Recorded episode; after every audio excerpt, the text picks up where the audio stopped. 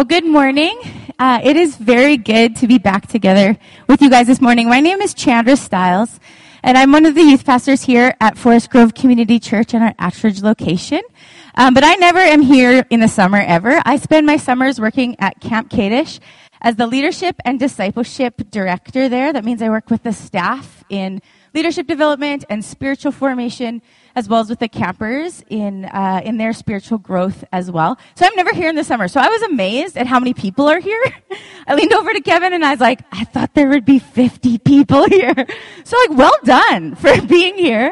That's awesome. Um, it's good to be together with you guys again. We have just finished our fifth week of camp up at Camp Kadesh, so we have three more weeks to go. And I am just so grateful to be able to serve there each summer. I get to serve there this summer with my family. There's a couple pictures. Um, my husband and uh, my oldest son, Lauren, are working on the boats. They work on the waterfront. And our youngest son, Dylan, has been working in the kitchen. And then I get to work with the staff and with the campers in chapel times. And I'm just so thankful to get to spend my time there. I'm also so thankful for the way that you guys release me to be there and also bless a lot of our youth and young adults to serve there all summer long. It's amazing to see young people so passionate about uh, kids coming to know Christ. We have about 80% of our campers um, would declare that they're from non-churched homes, so they're from homes that don't teach them about Jesus. So we have the privilege of getting to do that.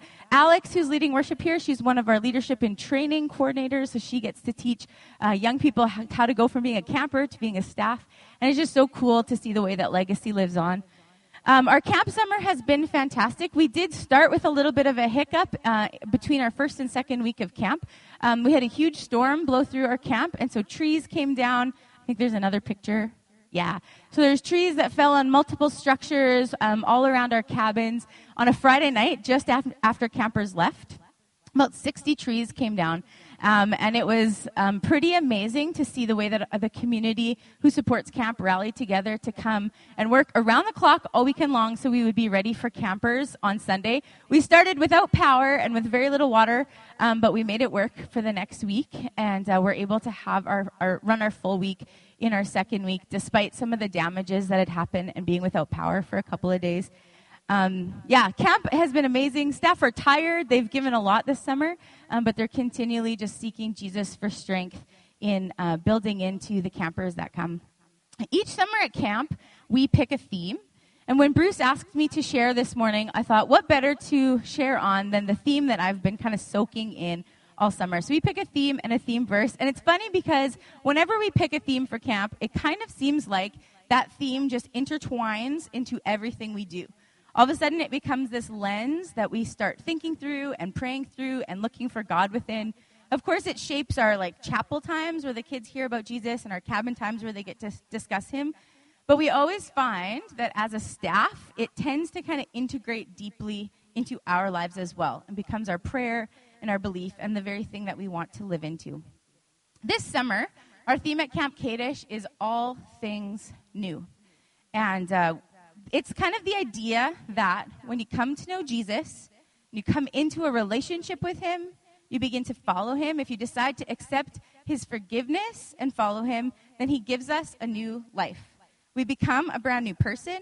We start to care about new things and have new joy, new hope. We begin to see other people in a new way and situations around us in a, a new way. And all of that happens because when we are in relationship with him, we are invited into the new life that He has given us. And then we experience that newness here on earth as we live our life on earth, but then also we can have the hope that when our life ends and we go to eternity, that we have, um, we, we have a chance to experience everything new with Him in the perfection of heaven. Um, okay, so at camp we do this thing where we ask questions and we get people to talk to their neighbors and answer the questions. Um, a little bit of audience participation. I know you all hate this because you're like, I just came to sit and listen, but you're going to talk to each other. So my question is today is, what is a new thing that you like? What's a really good new thing you've had to wait for? Maybe like a purchase or an experience. And what did it feel like when you finally got it? So talk to your neighbor, answer those questions. You got 30 seconds. Go.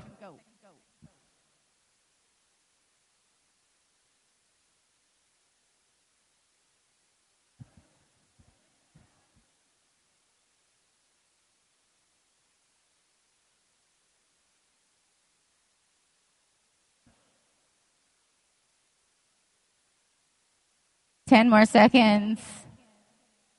Don't be a time hog. Okay. I would like to, now we're going to take this a step further from sharing with your partner. Is there any examples that you'd be willing to shout out in the audience of new things you waited for and what it felt like when you got it? Here's where the real courageous people. Sorry, balcony. You have to talk really loud. But anybody? Carter, what do you got?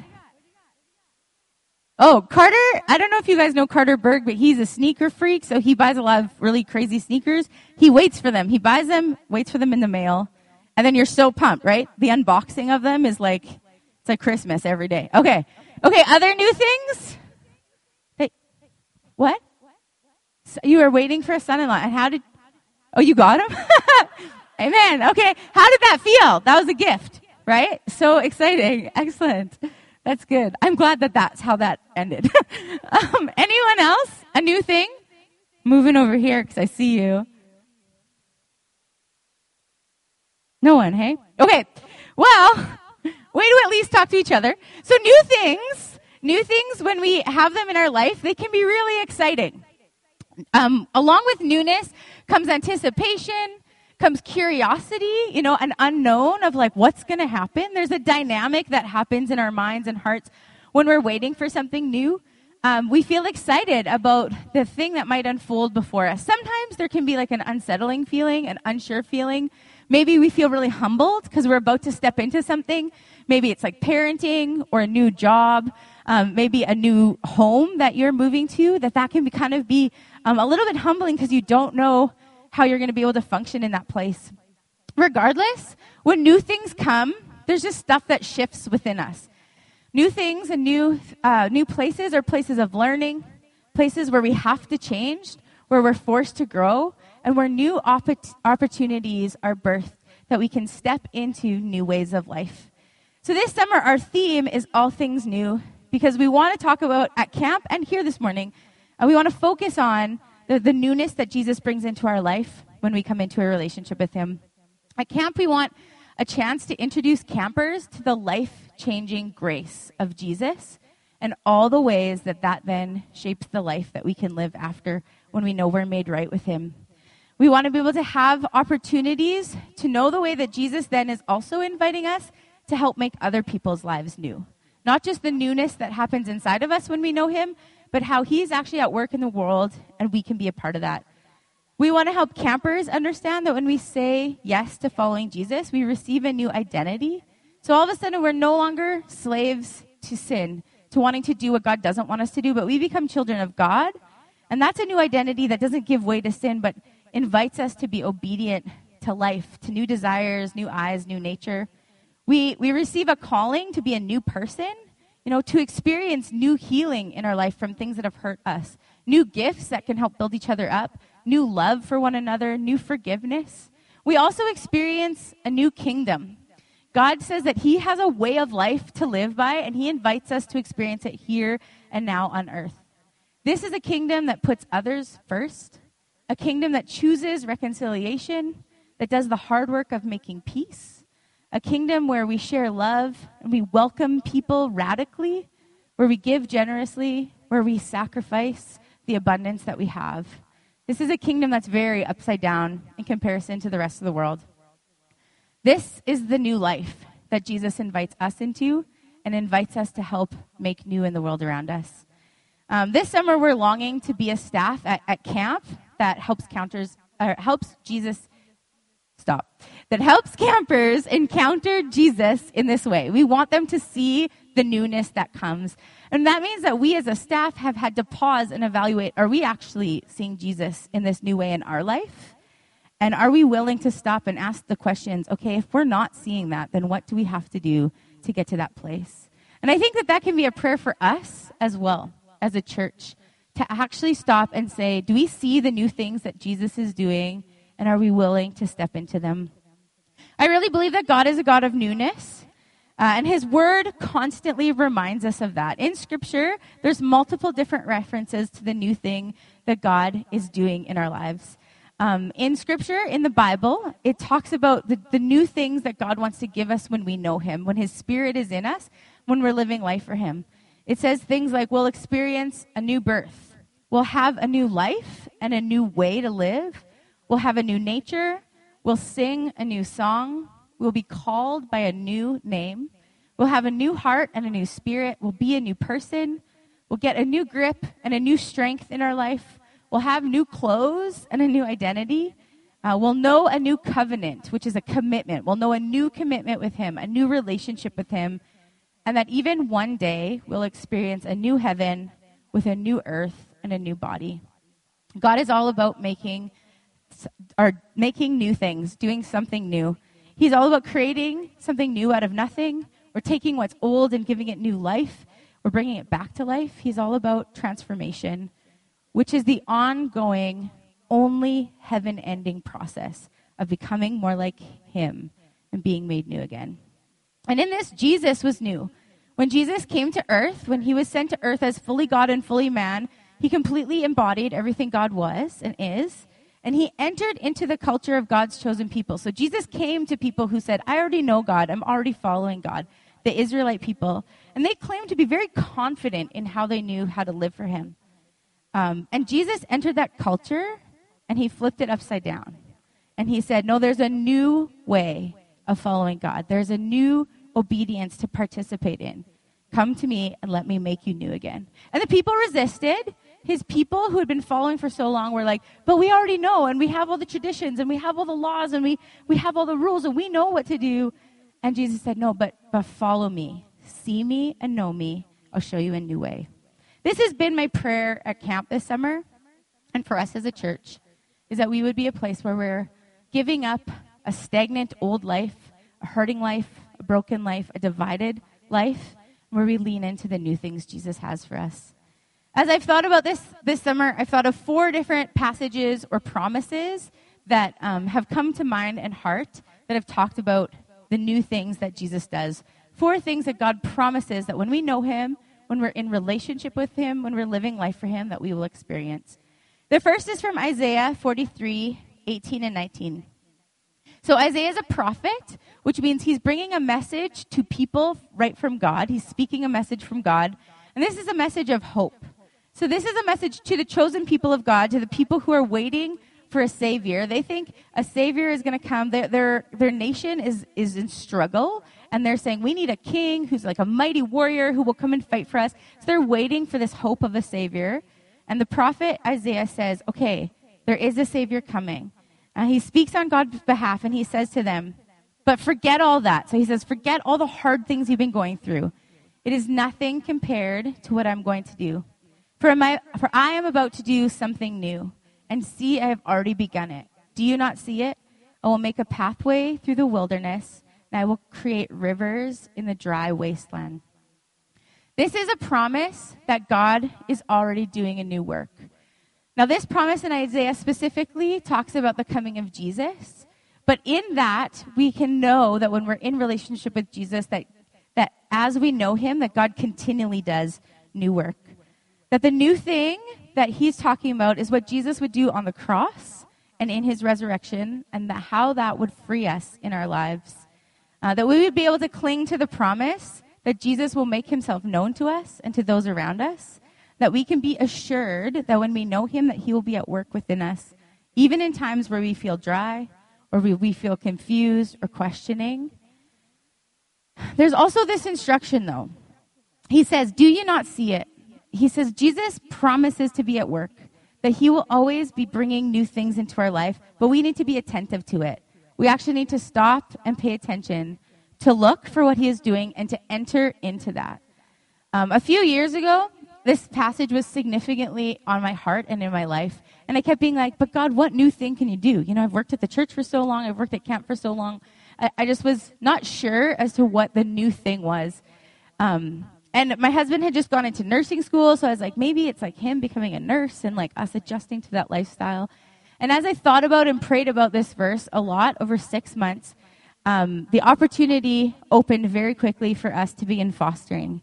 And little did I know that when I started asking Jesus, what is my new thing, that within under a year, I would have two sons in my home. I had no idea. But God got my attention and he said, would you stop? Would you wait? Would you look? I'll show you. You know, our life is drastically different now than we thought it would be five years ago. We thought this spring we'd be celebrating Kirk finishing nursing school and us kind of like getting a little bit settled into our lives. And, and now we have two teenage sons that we are very much needing help with knowing the new things we need to do with them. Um, and that is just Jesus at work in our life. That was the new thing that he was making us attentive to.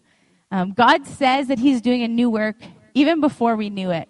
I, I didn't know it at the time. But he opened that door and said, Come, step into this new thing. Um, God promises that he's already doing a new work. We just have to pay attention.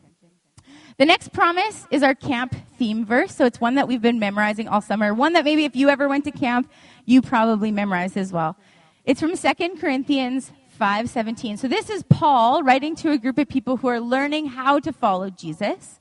And he's saying, "Okay, I want to explain to you some of the attributes in your life that happen when you come into relationship with Jesus. And he says, This means that anyone who belongs to Christ has become a new person. The old life is gone, and a new life has begun. This is a promise that reminds us that we are works in, promise, in progress and that God will help us live a new life. That every day we can know that our old selves are passing away and that a new life is beginning. A new life that God helps us live. That here on earth, we're in the process of gaining and claiming life each day. When I was a camper and I was young, I read this verse and I thought, okay, but what happens when I decide to follow Jesus and I keep screwing up or keep disappointing him or keep doing the things that he doesn't want me to do? Does that mean I don't get new life anymore? Um, but Paul in this passage is saying, no. Each day, a bit of the old life passes away and a bit of the new life comes. And that new life comes with transformation inside, not just outside. It's not just actions, it's not behavior modification, but it's actually a transformation of the heart. He says that we'll have a new mind, that we will be able to have the mind of Christ, the mind that Christ invites us to, to think and to know his thoughts. He says that we'll have new eyes. This passage actually says we used to evaluate people from a human point of view, but we no longer do that. That we see things with the eyes of God and we see people with the eyes of God. Um, later on, he says we'll have new, a new mouth, new words to speak new words of life over other people. Um, often in his letters, Paul writes that we'll have a new heart, that we will begin to care about the things that God's heart cares about, things we probably didn't care about before. And we will have a new work to do, new hands working with new purpose of kingdom building, um, kingdom building in all the places that God places us in, and gives us influence over when we come into friendship with Him. This is the new life that Jesus invites us into and that He promises for us. And we can continue to ask for that every step of the way, and we can also continue to call each other to that. That we don't only have this promise for ourselves, but this is actually a promise that it, we are meant to remind one another over. That when someone else is talking to us about feeling stuck in a rut or feeling like they don't know where, what, where to turn or what to do, or they just don't know how to live in the way that Jesus is inviting them to, that we can be people that remind them that the old life is passing away and a new life is coming. Uh, we can speak this goodness of God over each other. We can remind each other we're no longer slaves to sin, but we're free to receive grace and to obey Him. That we don't have to live in shame, but instead we live in freedom we can speak that grace and that freedom over each other over and over and over again and release one another to embrace this new life.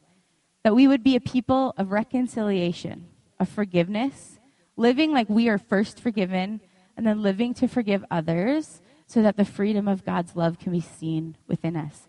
This is the new life that Christ invites us to, and that God says that He will help us live.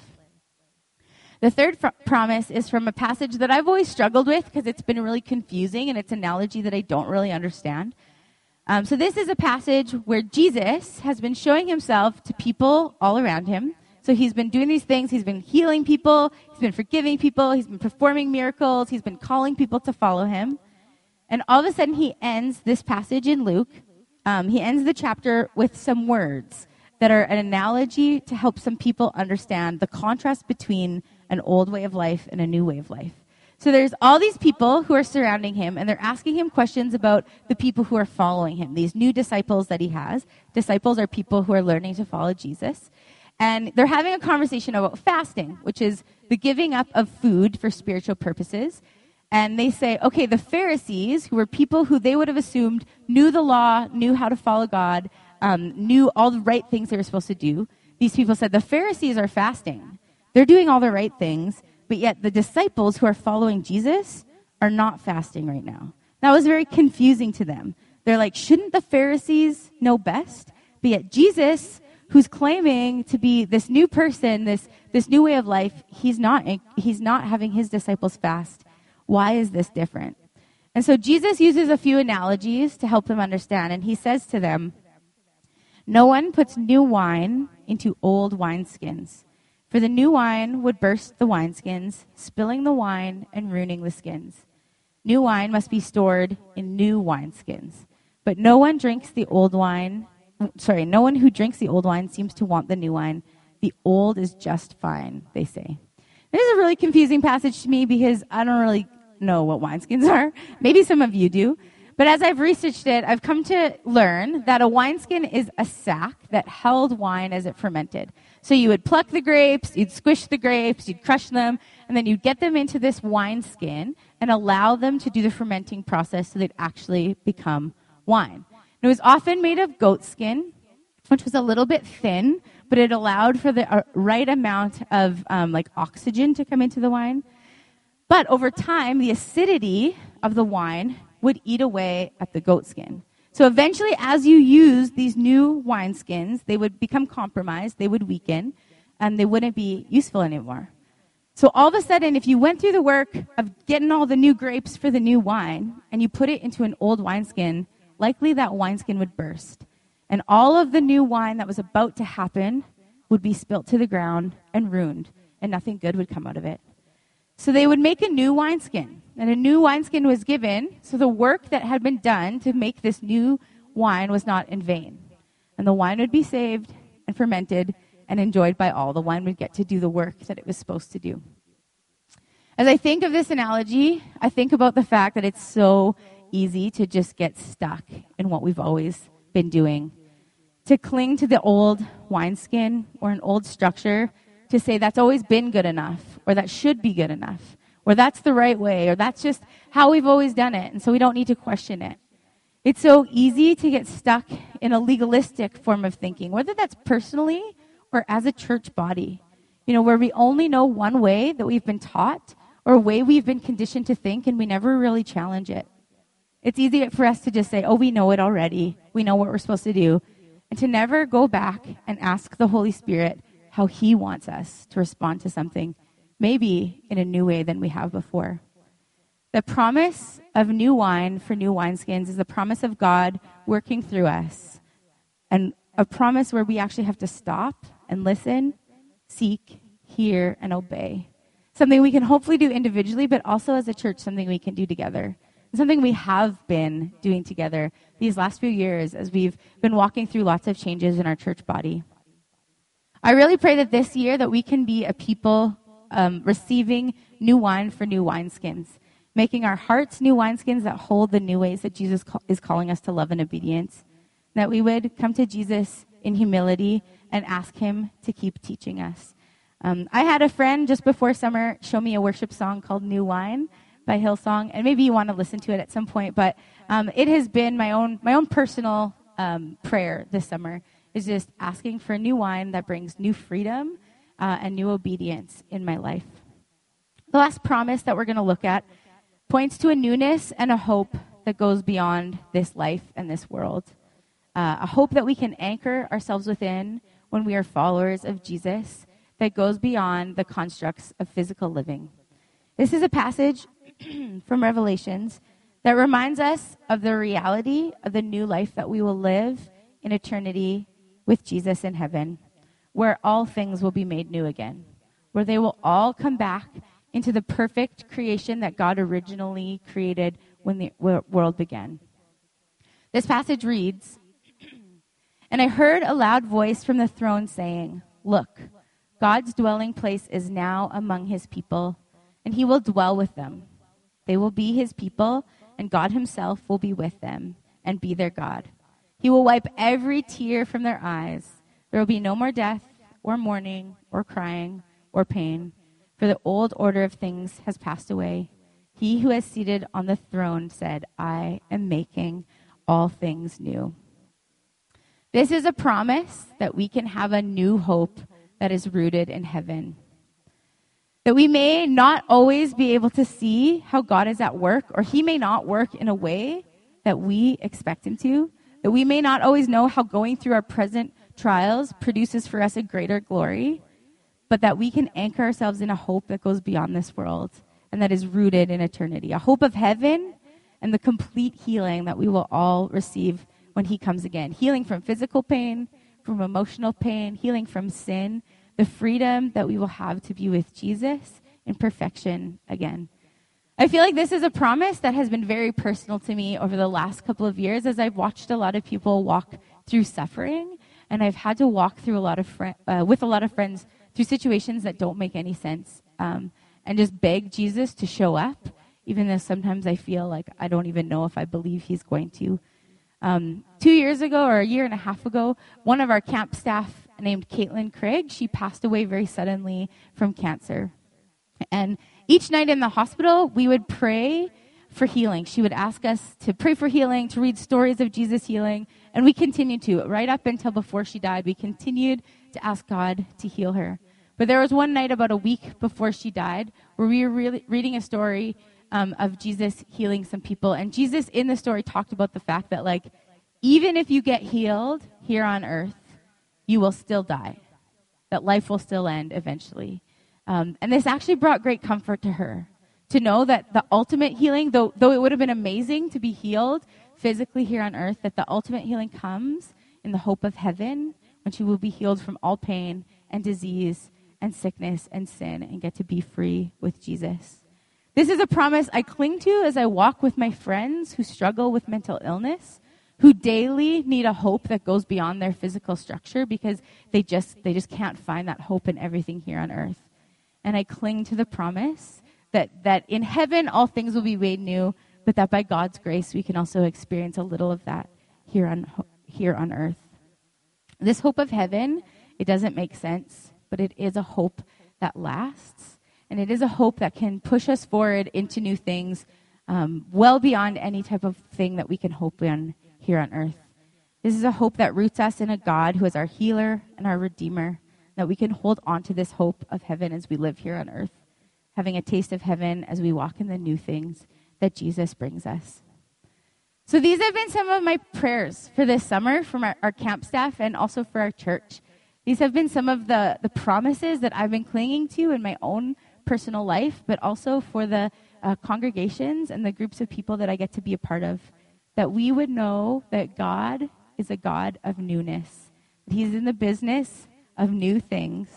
He's all about doing new things in our lives, in the lives around us, and He wants to make us aware of those things.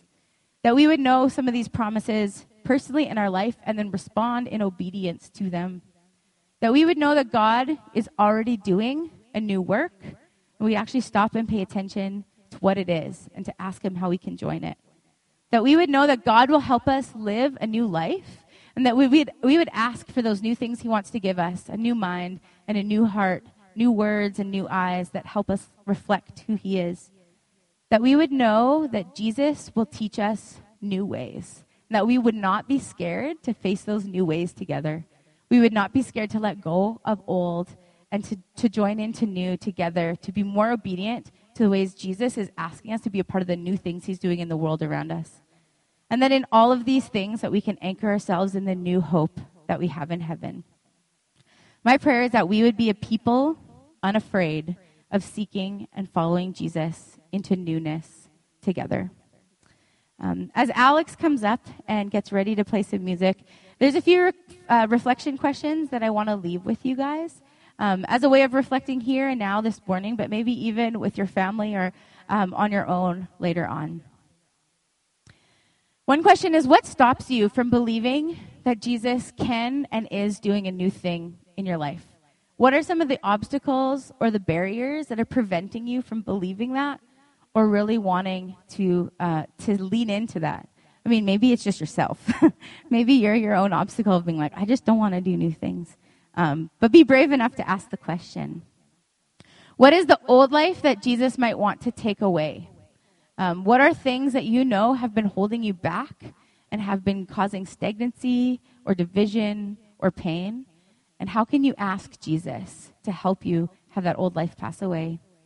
And what is the new life that Jesus wants to bring you? What are new gifts or new eyes, a new heart, a new mind that He's wanting to give you that you just need to open your hands and receive and ask for help to follow through on? Maybe an, even a fourth question that I would offer is uh, who do I need to help me step into these new things? Who's someone that can encourage me, challenge me, speak this life over me to help me um, step into the new obedience that God has for me? Let's pray together. Jesus, you are so good, and we thank you that you are a God of new things. We thank you that you are at work even now. Um, we thank you that you are at work uh, in the lives of those who don't yet know you and that you're stirring within them. Um, God, that you can use us to be the, the, the words and the actions that you want for them to see you. We thank you, Holy Spirit, that you're at work within us, giving us new life, that you are wanting to give us a new heart and mind and eyes and hands, that you want us to be able to join into the life that Jesus offers us. And you want to give us the strength to be obedient to that. Thank you so much that we can be people who um, together discern the new things that you call us to. And I pray that we continue as a church to be people who seek you in the direction that we have and are willing to walk forward in obedience, even if it's scary or risky or, or unknown, God, that as the Spirit confirms that we would move. And I pray we'd be people who spur each other on to those good deeds in our relationships, in our personal lives. And God, we thank you for the hope of heaven the fact that as we face hard things, things that don't make sense, things that hurt so much, that we can have a hope that doesn't make sense, that even after this world fades away, that we get to be in perfection with you. God, that you will make all the pain and all the tears fade away, and that, God, we get to just be a people who are with you, and that you will make all things new again.